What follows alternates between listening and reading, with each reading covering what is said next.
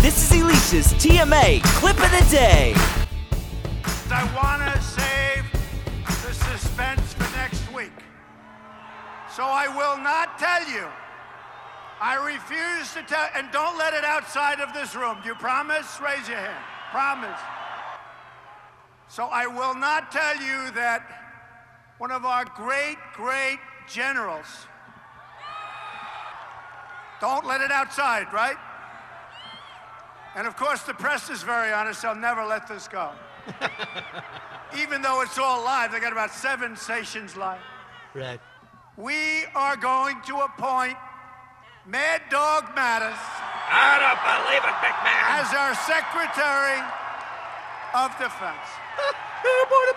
But we're not announcing it till Monday, so don't tell anybody. Now come Mad on. Dog. He's great.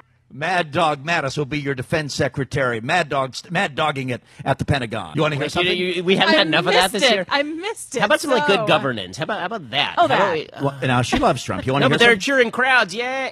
something? Yesterday, I got in the car with When Jim. Obama does it for eight years, we're like, God, stop it already. Just go govern and leave us alone. When Trump says, I can't get enough, please go out there and say more, things about the please. media. People are still on the high, and I- and I, part of me is like, Yeah, okay, stop I'm, sniffing glue, okay? I'm- We're like three weeks past the election. but I got to say, this is the first time that we've seen President-elect Trump off the cuff and doing his his campaign-style speeches since election night. And election night was a more subdued Trump. Sure. this is like campaign Trump. He, I think he kind of deserves the victory lap. I get it, But I do have to but, say- but it is it is kind of fascinating. And Mm-hmm. the best audio of the day, I think, is really the audio that he mentions at Carrier yesterday when he's taking credit for this deal. He said that he had forgotten that he made the promise to keep those jobs there, and he was watching like a network news show, and he saw a guy that worked at Carrier who said. Donald Trump is going to keep my job here, and he's like, "I made that promise. I'm gonna okay. keep it. And then he was like, "I forgot I made that promise, and I don't think I said- made it like that." Guy thought I made that promise, but then I made some calls and I made it happen.